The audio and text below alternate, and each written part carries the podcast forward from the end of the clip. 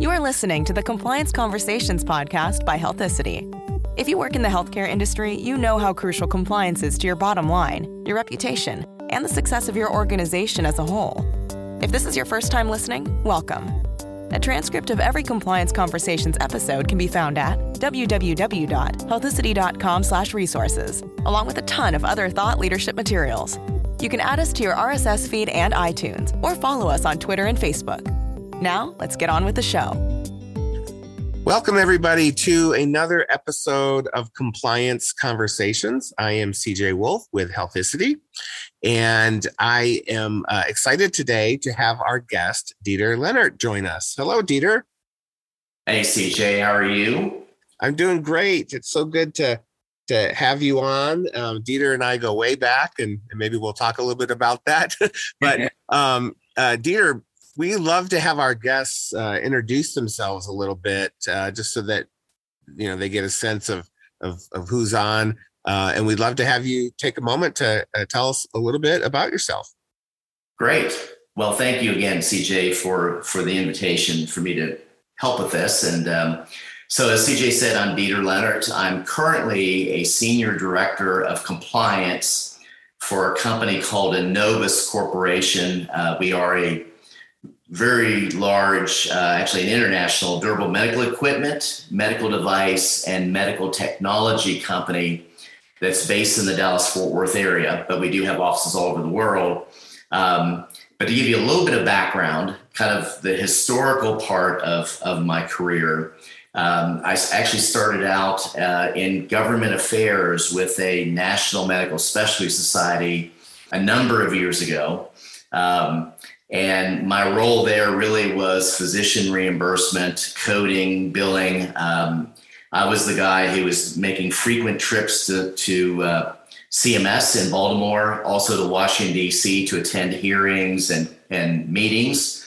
Um, we also had, interestingly, that, that entity also had a uh, political action committee. So I also was involved in that and so involved with um, meeting with members of Congress to talk about various inter- you know issues that were of interest to the specialty.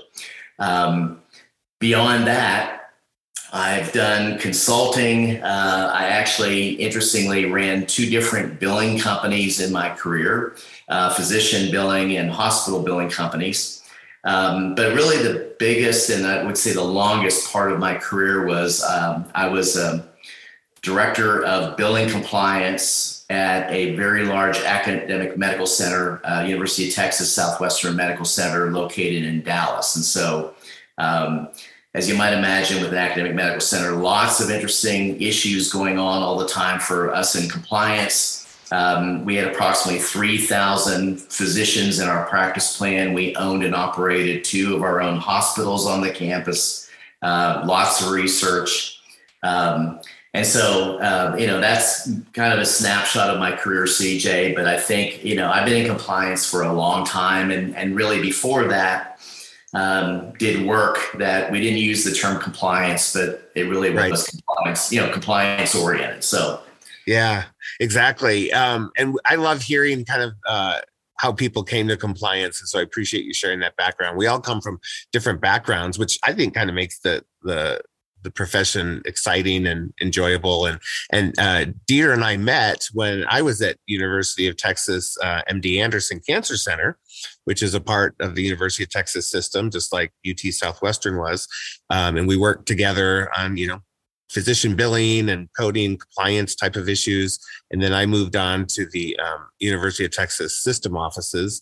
Uh, in Austin, and I think Dieter was still at UT Southwestern. So that's such a great uh, institution, a premier medical center and a training institution. And we had a lot of good years. Uh, and I appreciate all the, the, the things I learned from Dieter over the years at uh, UT. Well, thank you. Well, and, and the things I learned from you, I, you know, CJ, you were always very helpful. And particularly when we got into some, you know, specific physician coding issues, you know, you being a physician yourself, I, I, I think that was always very helpful. And um, there were many times I pretended to be a physician when I went into walk with our faculty um, or an attorney, which I'm neither of those. But uh, but uh, you know, it, it, was always great working with you, and always appreciated your insight and and you know what you were able to help us with. And we we did accomplish a lot, I think, during our time at the University of Texas system overall. So that was it was great time. Yeah, it was. And so I, part of the reason I reached out to Dieter is I knew he he's he's just got a, a great breadth of compliance, and we wanted to talk today, kind of just high level, uh, general compliance topics. Um, you know, you, you've had a good um, many years of experience, and so I think that that gives you some good insights in maybe reading the tea leaves or sharing advice on, on certain things. And so we're going to do a kind of a little potpourri type of uh, questions today, uh, and we're going to start off with um, a question about challenges. And so, Dieter, I wanted to get your take on what you see as some of the more significant challenges that face compliance professionals you know, maybe for the rest of this current year of 2023 and maybe even starting to look into 2024 if you have any thoughts on on challenges yeah absolutely well you know it's it's always interesting because for those of us who work in an area which mo- you know we all do in healthcare where it's highly regulated um, we're always dealing with you know new new things coming out from the federal government and typically from cms um, and it, it's always interesting, I think, when we talk about challenges, you know, it's sort of the okay, what what is coming next, right? Right, right. You know, what's going to happen next? And so it's just part of part of the challenge is dealing with the unknown. And um, you know, to your point a second ago, yeah, I've been in compliance really since uh, the very early '80s, and um, in healthcare really now for 40 plus years. And so, wow. yes, I'm giving away my age a little bit. But and you uh, started when you were 12. I started when I was 12. Absolutely. yes. um, and, and, we won't talk about, you know, the child labor laws, but my parents thought it would be good for me to go to work. And so, um, yeah, but, but yeah, I think, you know, the challenges that we see, of course, you know, one of the big things everyone's talking about right now is artificial intelligence, right? Right. And how, and how is that going to get used? um, how and we do we in compliance make sure it's used appropriately so i think that is definitely you know a challenge it's also an opportunity i think for the future but it you know it's always a balance right of how do we make it work correctly but not allow it to do things that it really shouldn't do. Um, you know the other thing i would say and uh, really is another challenge what I'm seeing, at least in my industry, you know, DME, you know, health, you know, health um, services, um, and and so forth, is really even though companies are doing relatively well in today's world after the pandemic, what I do see is, you know, bottom lines and particularly cash flow issues always, you know, always come into play here, right? Yes. And as you know particularly well, CJ, anytime, anytime there was a little bit less cash, compliance and or legal, and usually it's both. Those are usually the last entities or business, you know, operations within an enterprise that get thought of, right? Right. And so, you know, so one of one of the big challenges I see, frankly, and, and I think we've all seen it for probably a few years now through the pandemic and then out of the pandemic, but as as budgets get tighter, what happens is we still see expansion and growth within our companies, within our enterprises. And right. so there's an expectation, frankly, and we see it, you know, I see it every day where, you know, you as a compliance person will just cover more issues yourself because we don't have the resources to hire more staff or to bring in additional, you know, other kinds of resources that might be needed. Yep. So, you know, I think that's that that's an ongoing challenge. It's been there before, but I'm I'm really seeing it pretty acutely now. And uh, again, you know, the the thing that that worries me a little bit in terms of a challenge is how do you balance taking on, you know, 10, 12, 15 more compliance issues and, you know, in areas that you typically have not worked in before. Right. Um, while your company is expanding and growing and you know either acquiring you know other companies or merging or what have you so to me, that's that's kind of the more pressing challenge that I see is you know how do we balance that that challenge? Yeah, um, and how do we survive it? That's a great point, Dieter, because you know, and I've experienced it too, where you know people are like, as the company expands or as new issues come up, they're like, oh, that falls into compliance's bucket or in their realm, and it's like the things just keep getting added on, and you might not be having more uh, employees added to you or or other resources. And so yeah it's like you're you're trying to figure out how do i accomplish all this uh, with the limited resources i have with new things being added. Uh, you know the other thing i appreciate you mentioned was ai um, i was at a conference recently uh, about three months ago and uh, the keynote speaker we, it was a kind of physician coding uh, and cpt kind of conference but they talked about ai and it was interesting because he talked about it in the context of, of history and other major historical events that kind of are uh, items that like have a paradigm shift. So he even went back into time and said, you know, when man discovered fire, uh, when you know when the wheel was discovered, when uh, the printing press, like how that changed life.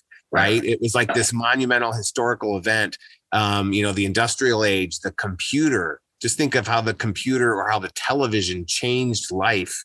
Um, and his his you know prediction was that AI is going to be one of those types of advancements it might not happen tomorrow but right. you know over the next decade or so his prediction was ai is going to be one of those major historical events uh, in history that's going to change our worlds a little bit kind of like you know when i was growing up i never dreamed of having a phone that i carried around with me that had computing power you know that more than uh, my, i have an engineer relative uh, who worked on uh, some nasa projects and said your phone has more computing computing power than some of the early uh, rockets that the, and, and, spaceships that they sent up into yeah. space decades ago. So it's like it really changes things even in our lifetime. So I, am glad you pointed out ai um, yeah. Yeah, but and I do think you know again there there could be an opportunity there because it's it's always very interesting you know, and I know you've talked about it before. We we always think about how can we use data, right? Right, right. To, to make our jobs and compliance not not necessarily easier, but use the data to make points and to bring a you know bring a, a lot of messages forward. And I think AI does present an opportunity there. But I do agree. I, I you know what you heard at the conference. I would agree with what I'm seeing in the in the you know in the environment now in terms of discussions around AI.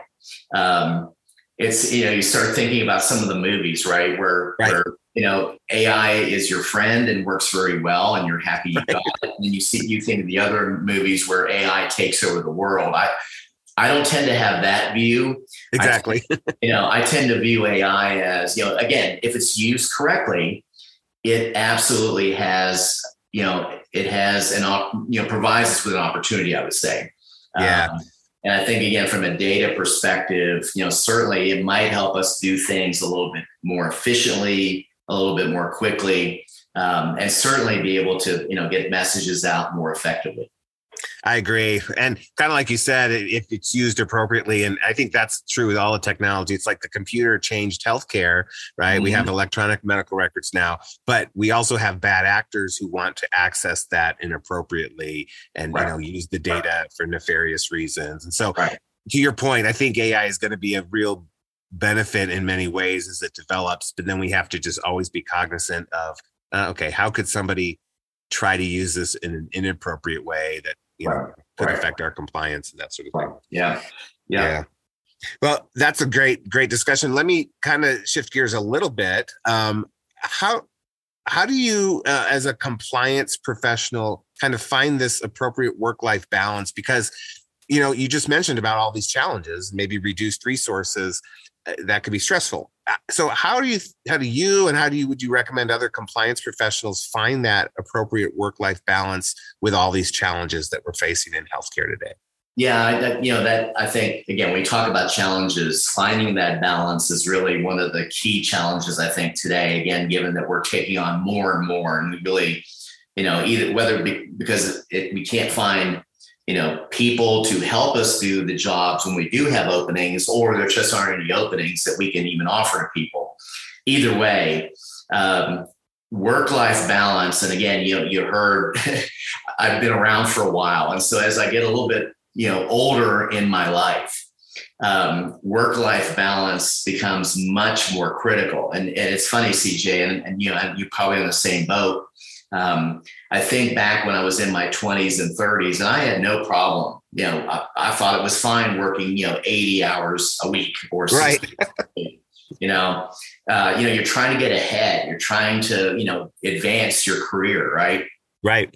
But what I found was as I got, you know, more more mature, I will say, and as I got older, um, you know, you start thinking more about, well, how do I, okay, how do I do this? I have so much to get done. And how do I do this? And so, you know, to me, first of all, it's important that you have leaders um, and particularly compliance leaders. So if you work for a compliance officer that understands the importance of work life balance. Um, right you know and that's always a that's always interesting and that's a challenge in and of itself because you don't get to pick you know who your leader is in most cases. Right. Uh, you know and so so that becomes really important and i think one of the things i've been able to do as a senior director is to work with our chief compliance officer um, really just to remind her that look you know it's important that we have a work life balance. We we yes we have a lot to get done and a lot of it is on a time frame. It has to be done by this date or by this time. Right. But how can we then remove it's always to me work life balance um, whether we are truly talking about work life or even just work balance is about how do i recognize that okay i need to take on three more things. So what three or four things can i either remove or delay right. to help, you know to help again with that balance. It's all about keeping that balance you know it's i mean you know this it's like you're on a tightrope right? Right. And you got the long pole and you're trying to you know and then a bird lands on one side of your long pole and you're like oh great that that's that's not good. Um, and so yeah to me finding you know having leaders who understand the importance of work life balance and actually live that through actions is very important. Um, the other thing is just personally, you have to remind yourself sometimes. And again, I, I found this when I was younger. Um, I actually had the executive director of, of the specialty society I mentioned come into my office one evening about 6:30 in the evening.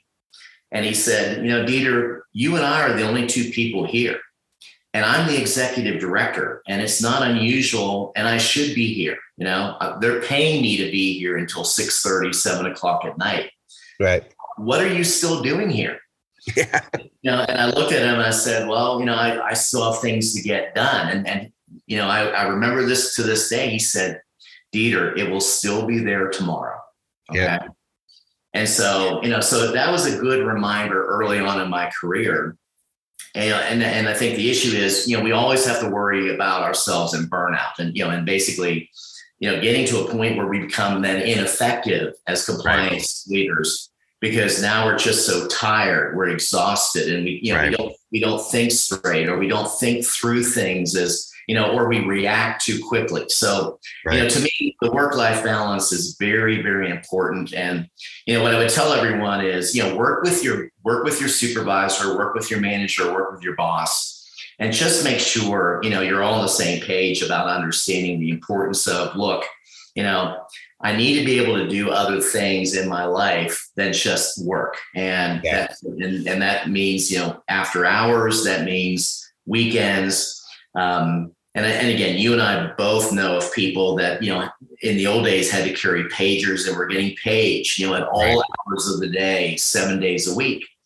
And that's just, you know, I think what's happened now, the good thing is most companies have recognized that's not a good thing and doesn't lead to, you know, long-term employee commitment. And so, right. I, you know, I think again, as leaders in compliance, I always tell myself, look, what can I do to help out the people who report to me? Yeah. So you know, they truly have a work-life balance. You know, yeah, you need to take time to go to doctor's appointments. Yeah, you know, you've got to take time because of your family. Um, yeah. And you need to be understanding about that. Exactly. Um, I'm going to ask, I'm going to comment on this and, and ask a, a, kind of a follow up question uh, right after a break. We're going to take a real short break uh, and then we'll be back with Dieter. If you're listening to this podcast, chances are you need content to help advance your career in compliance. You need great information and CEUs to keep your certifications. We're here to help. Healthicity offers webinars on tons of topics designed to inform and educate while keeping it interesting. And most of our webinars will earn you 1.2 CEUs. We know you're busy. That's why our webinars work with your schedule. You can attend live or watch on demand.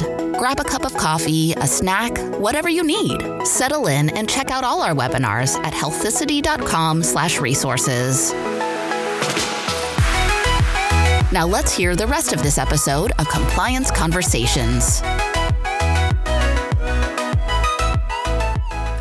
Welcome back, everybody, from the break. Um, we are we were just before the break we were discussing kind of work life balance um, and dieter i just wanted to you know kind of make a comment of I think the people who tend to be not this is not always true, but a lot of the people who tend to be attracted to a, a, a job in compliance are very conscientious people, right? They're they tend to be rule followers themselves, and they tend to be in some ways kind of a perfectionist, and that's what makes them partly good at their job is they're detail oriented.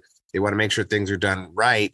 And to, to our previous com or discussion about kind of work life balance, sometimes that can drive compliance people to do like what you were saying is you were there at 6 30 at night um, and you're still working because you, you wanted things to get done. You were conscientious. You're like these things need to be getting done and if i don't do them who's going to do them and so one thing that i learned and i'm kind of that personality uh, as well and like you earlier in my career i was just spending so much time and uh, i had a family member once tell me you know uh, and i think they took this from from somebody else who who shared it. I can't remember to give appropriate credit, but they said life's like juggling, you know, these glass um, balls or glass globes, and uh, you know, some of those uh, globes are are real fragile glass, and some of the globes might be a little bit more um, durable, and the ones that are very fragile are kind of personal life, family, those sorts of things.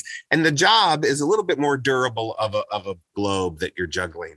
Uh, and sometimes it can drop and you can pick it back up. Sometimes it might break.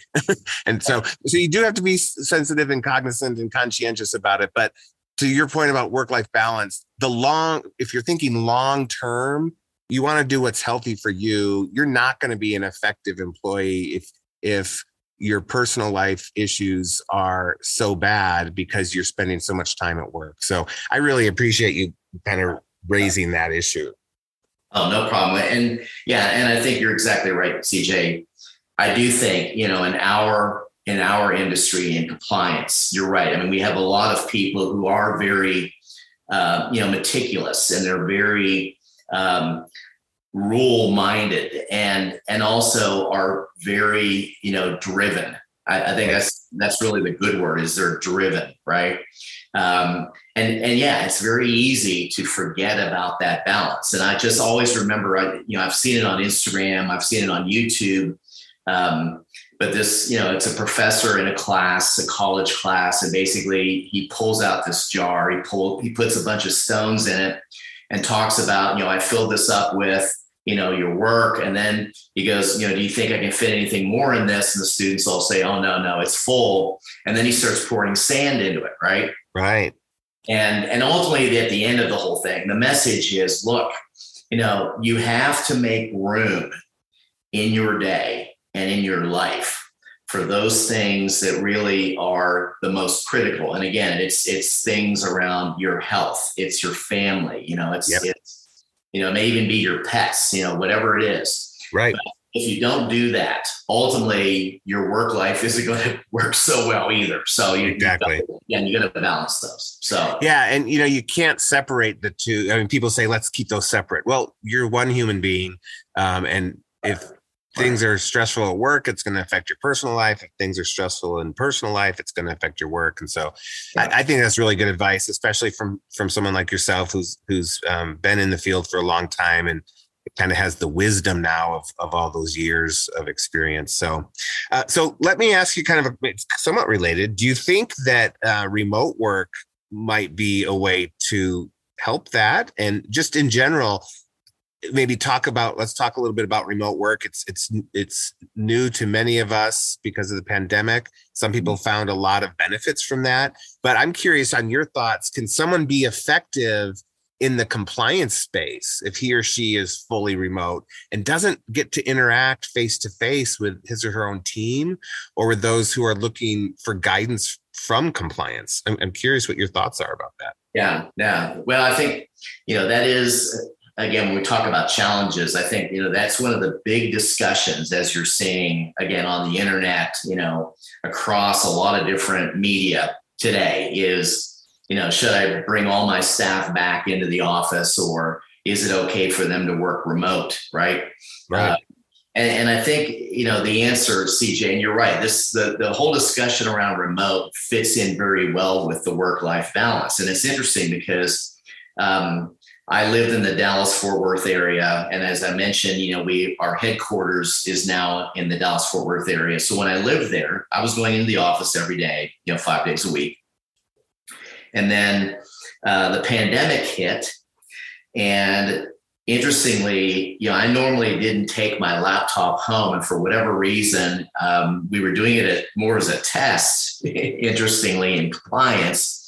Right. So we took our laptops home and the very next day, the company announces, we don't want anyone coming in. We're shutting down the office because of the pandemic.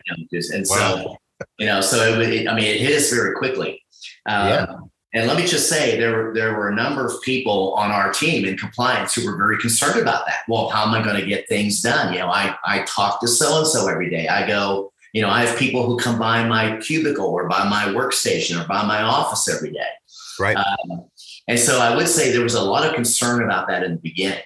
But what I have seen now, since we've kind of gone through this period where everyone was working remote and now some people have gone back, it's interesting because what I find, and, and, and by the way, now I am completely remote because my wife and I moved out of the Dallas Fort Worth area and I'm in a spot where there is no office to go into. Um, gotcha. Okay, so I can fly to Dallas or I can fly out to California where our other office is. Um, and so, you know, I'm completely remote now. So what I find interestingly, and, and it's and it's funny because again, you hear the conversation around, well, people who, you know, aren't in the office aren't as efficient and they aren't working as much or as hard as people who are in the office. Um, you know, that may be true for some. I have not seen that myself. Um, for me personally, I probably work more hours now than I did right. before because I'm not having to drive back and forth to the office. Okay. And right. I always had to work into my schedule, my work schedule. How long is it going to take me to get to work? And then how long is it going to take me to get home from work? Um, you know, the other thing too is I think, I, you know, kind of laughingly, I think about when I was going into the office every day, I would either go downstairs to the cafeteria for an hour to take a break for an hour to have lunch, right. uh, or I would, you know, go out to the to the break room and I would make something in the microwave and I would sit out there with people that you know I knew and worked with. Um, today, when I work at home, I tend to eat my lunch at my same desk where I'm working. And so while I'm exactly. eating, I'm also checking email. I'm responding. Exactly. You know? And so it turns out, I think for us in compliance, and and yeah, you know, the big concern is, well, how can I how can I do this remotely?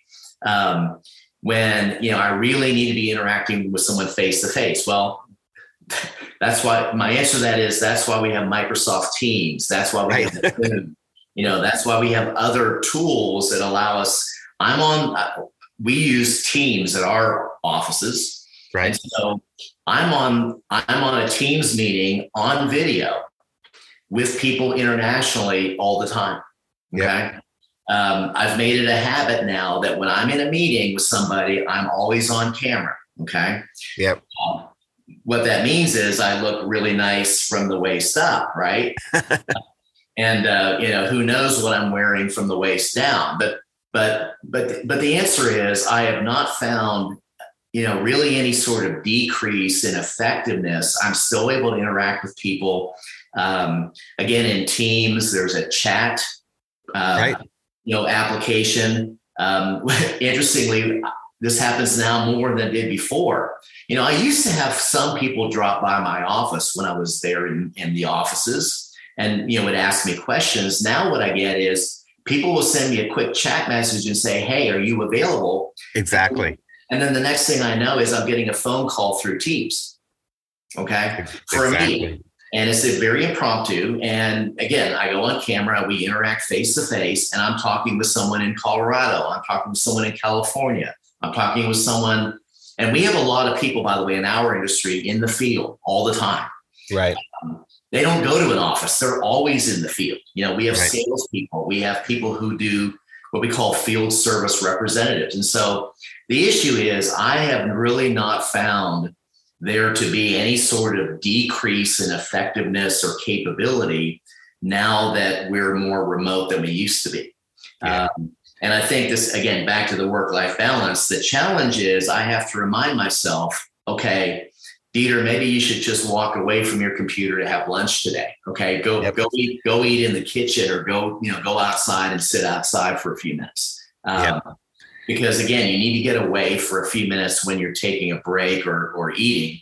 Um, and so I, yeah, I, interestingly too, CJ, I've seen some reports, um, and a lot of studies. And it's interesting, you know, there's sort of the psychological studies about people and interacting. And, and it's interesting because our company has adopted now a return to work policy, and we do require our staff who are near an office to be in the office three days, you know, minimum three days a week. Okay. Uh, and so it's interesting because there's been a lot of feedback on that, you know, from people. And some people really like it and some people really don't. They feel like, well, wait a minute, you know, I was just as effective when I was fully remote and didn't have to go in the office. Why do I have to go in there now? Right. You know, and so what happens is here we go, another, you know, another compliance issue that comes up. You know, what do you do when you have staff that are not following the company policy on return to work and being in the office? Uh, and how, you know, how do we, we don't really enforce that in compliance, but we certainly we'll do investigations and i know we get this a lot through our hotline interestingly we get we get hotline complaints about yeah. you know i'm being forced to go back to the office and and you know and then you get the whole life story um, which which i understand you know and i i am somewhat sympathetic to but but i think you know from a remote versus in office um, it's interesting because I, I, do feel the pain that companies are feeling because you know again I'll use my company as an example. That office in Louisville, we probably have oh 120 maybe 200,000 square feet in a building. Okay, right. And we're using probably less than a third of it right now. Okay. Right.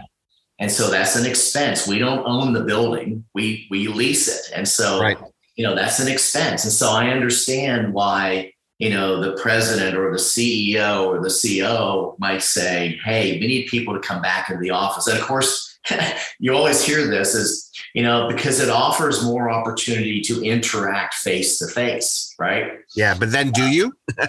Well but that's just it. Uh, again you know i was going into the office three days a week. This is before there was a policy after the pandemic was over when i lived in the dallas area. And what I found was while there were cars in the parking lot, I rarely saw another human being in the office. Yeah, exactly. You know, rarely. I mean, I would see the office manager. Um, now, I will say all the executive leadership were there every day. You know, they were there every day, but I didn't interact with them every day. Exactly. They, you know, they were in the executive suite of the building, and I didn't typically go over there unless there was a meeting. Uh, and interestingly, yeah, people weren't scheduling face to face meetings. They were still scheduling Teams meetings and they were doing them, you know, through video. Yeah, it's so funny. it's weird. Yeah. Yeah. And, you know, I think you hit on a lot of good points. For me, I, I think it's going to vary from culture to culture and organization to organization. I, I think a lot of the same principles are the same. Like even when we all were meeting face to face, you still had to manage people and, and, you had to make sure they were working efficiently and you had to be a good manager. That uh-huh. those same principles can be applied even though you're you're remote. And I like you, I found myself working so much on this work life balance kind of concept. I was like checking emails, you know, into the evening and early morning. It's just like I didn't separate work. And so it, you know, some of us probably were working more because we're just kind of, you know, that kind of uh, mindset. Um, and so, yeah, there's pluses and minuses to all of that. And it, it's interesting to watch how uh, some organizations are adjusting one way in one direction while others are another. And I was at another conference recently where we were talking, and uh, an HR person pointed out that the younger generation, we were talking about generational differences, and the younger generation, in some cases, is missing out on some really good mentoring um, right. opportunities because they're not face to face. And so, but you know, the answer to that is how can you then mentor through technology? Can you still do some right. of that mentoring and, and those sorts right. of things? So it's really interesting. It's going to be interesting to see how all this is going to play out. But I think the workforce in general, there's going to be a lot of uh, of employees who are going to demand or really want that work from home type of environment. So I think I think we're going to see a little bit more of it um, maybe not more than it was in the pandemic, but more than pre-pandemic, right? I think right, I think right. that that ship is sailing uh, yeah. out there.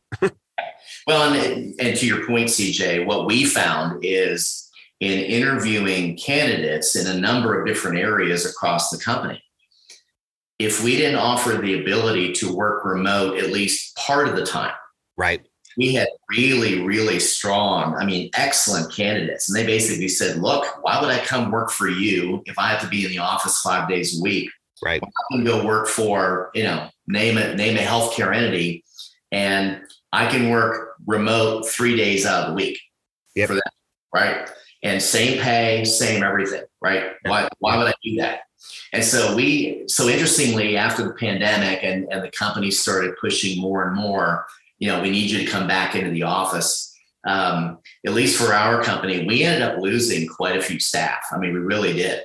Uh, we, we didn't lose anyone in compliance, thankfully, but we did lose a number of people in other key areas around the company.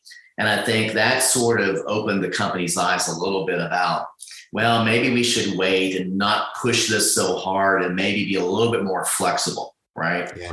And yeah. so, but to your point, I think, yeah, it's it's a new dynamic, it's a new environment, and it'll be interesting to see how this all works out for everyone.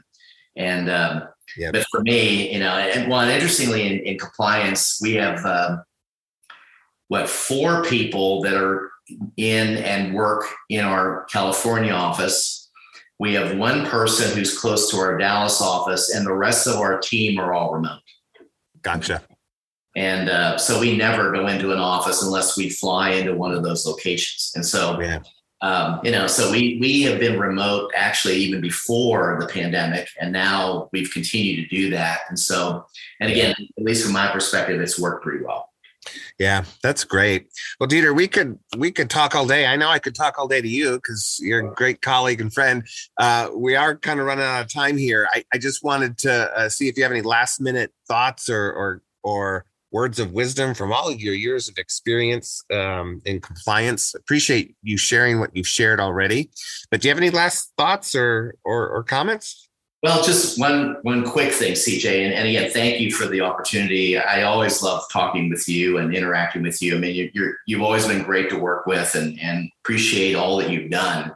Um, and I continue to watch, by the way, your career. So um, you're, you're, doing great, and I really appreciate the things you continue to do to help people. Um, Thank you. Uh, my word of advice to everyone in compliance is, you know, don't take yourself so seriously and have a little bit of fun once in a while. Okay. Yeah. You know, um, you'll find a big difference if you interject a little bit of humor into some of the serious issues you got to deal with, and when you're, especially when you're interacting with colleagues that are outside of compliance Right. You know, this, you know, most people are very intimidated by compliance, interestingly.